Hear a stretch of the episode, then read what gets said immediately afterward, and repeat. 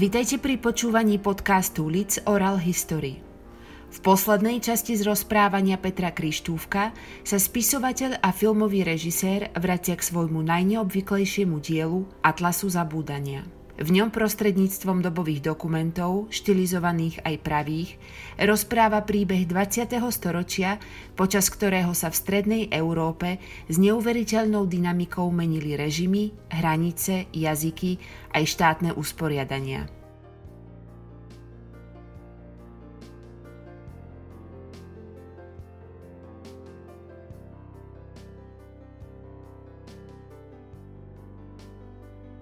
Atlas zabudania som vymyslel tak, že e, som išiel k moru, kde som si povedal, že nebudem nad ničím rozmýšľať a že nebudem nič riešiť a budem sa snažiť oddychovať. Už na tretí deň som si začal písať tie roky a, a, a vymýšľal, že čo by sa tam dalo dať, pretože teda mi zostalo veľa materiálov z toho domu hluchého a zrazu som mal pocit, že, by, že, že, že to ponúka možno zaujímavý princíp, veľmi jednoduchý, rok po roku, krátky text, ktorý môže byť, tie texty môžu byť rozličných žánrov.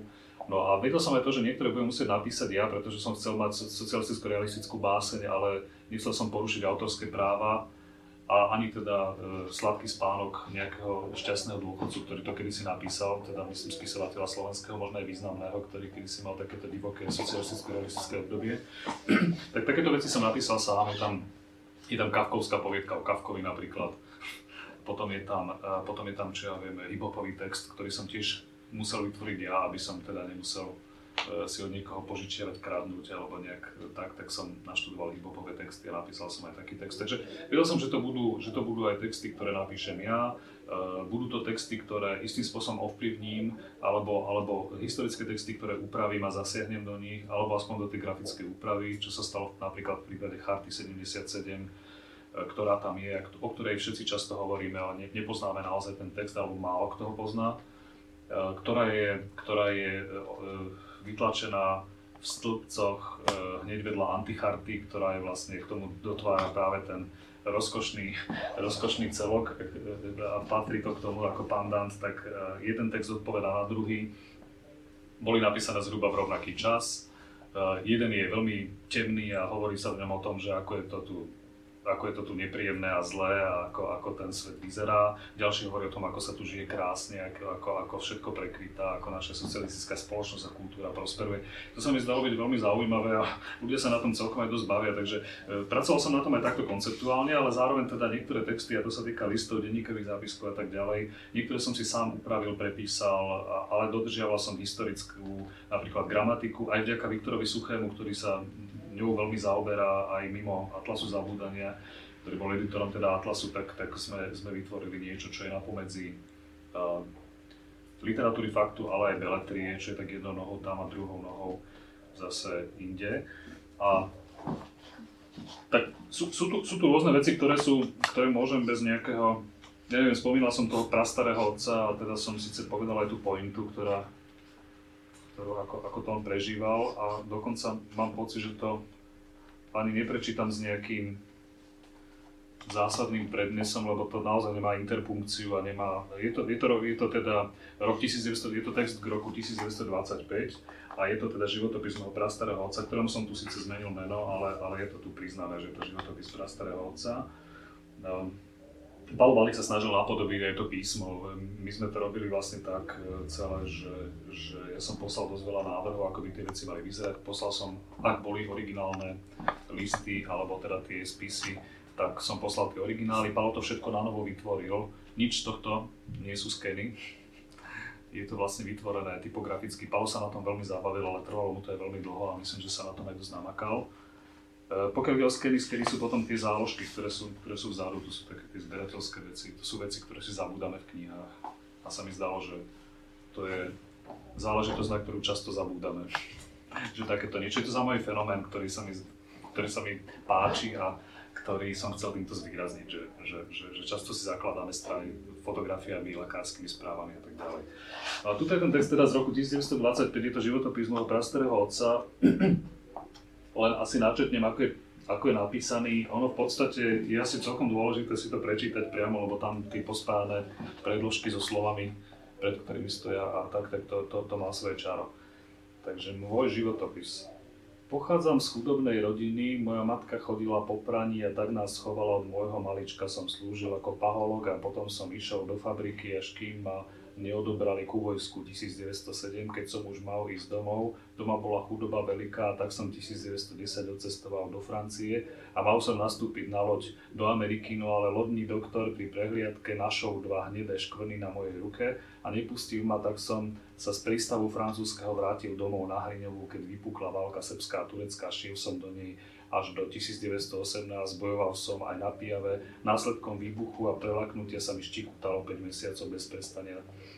Začiatkom som bol organizovaný v SOCDEM 1921, potom sa zrodila komunistická strana. To zrodila sa mi veľmi páči, že zrodila sa, no už ako tú frazeológiu už mal naštudovanú tak som hneď vstúpil do nej a od tej doby som bol stále v nej a v nej som prešiel aj rôznymi funkciami. Aj v base som skrze to neraz sedel. Ako komunista si držím povinnosť presvedčiť takých ľudí, ktorí nechápu, za čo bojujeme a nestávajú sa mi prípady, aby som ich nevedel presvedčiť, že by si ľudia boli rovní, že by ich život nebol trpký a mohli žiť v spravodlivom svete, ako to hovoril aj náš najsvetejší pán Ježiš.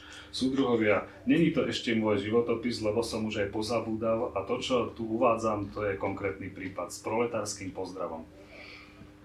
Našiel som aj obsiahlejšiu formu, ale toto som, toto, do toho som nezasahoval nejako, lebo to je naozaj úžasný text.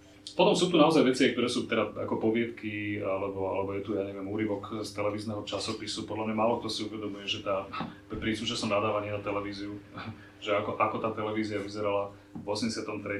kedy boli aj zaujímavé veľmi veci a napríklad tie televízne pondelky, to je pondelok, boli hodnotné, ale tesne predtým sa vysielal 1840 publicistický magazín Teória prax budovania rozvinutej socialistickej spoločnosti v ČSSR, tak no, asi to vysielanie bolo také trochu zvláštne a iné. No a málo kto si to uvedomuje, že v čom sme kedysi žili a je to celkom dôležité si to, si to pripomínať.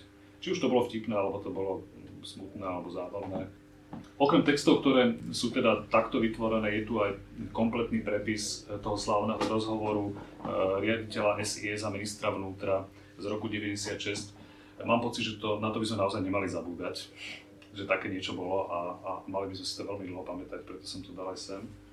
Uh, nemyslím si ale, že, že teda Atlas zabúdania je vystavaný, ani to tak nemalo byť z nejakých úplne zásadných dokumentov a tak. To je kombinácia ako veci, ktoré sú povedzme významné a hlboké a, a mrazivé, e, s absolútne banálnymi záležitosťami, ktoré sa týkali tej každodennosti v tých, tých dobách až po zábavné texty, ktoré tam sú.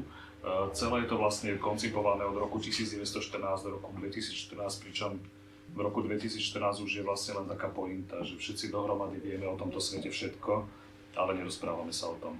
Som mi zdalo ako dať, zaujímavé dať ešte vlastne nakoniec. I tu je kalendárium, kde tí ľudia si môžu, kde čitatelia si môžu porovnať alebo teda dať do kontextu niektoré tie texty, ale nie je nutné čítať k tomu to kalendárium, to už je len taká akože pridaná hodnota, možno. To vrecuško na záložky vlastne potom, takže to na, ktoré sú v klasickom atlase sú tri, v klasickom vydaní, ale dohromady je 15 a z tých 15 sú vždy po troch vlastne ľubovoľné, ktorí sú v tomto. Zadu ešte taký to by poradil môj kamarát antiheretik práve, ktorý číta veľa odborných kníh. Um, že vzadu by mal byť, mal, mal byť priestor na také poznámky, takže na čo by sa ešte nemalo zabudnúť, by si ľudia priamo písali. Keď som to zostával, mal som pocit, že je dôležité, aby, aby rok po roku tie veci nejakým spôsobom spolu harmonizovali, ale zároveň aby boli aj rozdielne emócií. Najväčší problém asi bolo to, že vybrať z toho materiálu to, čo sa tam naozaj bude vedľa seba hodiť, aby sa to neopakovalo, aby to bolo veľmi pestré. A také problematické roky v tom celom, a z, toho, z hľadiska výberu boli naozaj asi 50. roky, kedy toho bolo množstvo, a potom 90. roky. To sú presne tie roky, že kedy sa tie veci lámali, kedy bolo treba porozprávať uh, o všetkom možnom, ale zároveň človek mal k dispozícii len tých 10 rokov a teda na každý rok jeden text. Najväčší problém boli 90. roky, pretože ja som rozmýšľal, či sa tam na nejako odzrkadliť napríklad to Radio Rectime alebo iné veci. Potom som siahol uh, skôr uh, po, po iných textoch, od počínajúc nejakou, nejakou kuponovou knižkou, vlastne, na ktorú tiež už si takmer nepamätáme s tým takým tým úvodným textom, čo tam je. A cez príhodu, ktorú mi rozprávala moja mama o tom, ako sa veľmi zabávala, keď som prišla prvá Peep Show, ktorá bola na Nivách. bola taká kabinka e, pri tej autobusovej stanici, tam v tom priestore a tam človek hodil 5 korún a, a taká obstarožná pani s, s faldami sa začala vyzliekať a teda robila erotické pohyby, ktoré boli natoľko zábavné, že moja mama tam chodila pravidelne aj so svojím manželom a, a, a hádzali tam tie 5 koruny a neskutočne sa na tom bavili. Takže táto príhoda tam napríklad je, alebo teda taký spracované. Ja som niektoré, niektoré tie veci som e, napísal ako rozprávanie, rozprávanie niekoho niekomu, ako monológ nejaký ako rozprávanie, alebo v jednom prípade ako dialog dvoch ľudí. E, čiže sú rôzne formy komunikácie ukázané v tejto knihe a Určite Atlas zabudania naozaj hovorí o komunikácii, o formách komunikácie, pretože začína to naozaj nejakým listom a končí to Facebookovou komunikáciou. A aj, tý, aj ten jazyk sa veľmi mení a to ma bavilo na tom ukázať to na tom priestore toho Atlasu zabudania.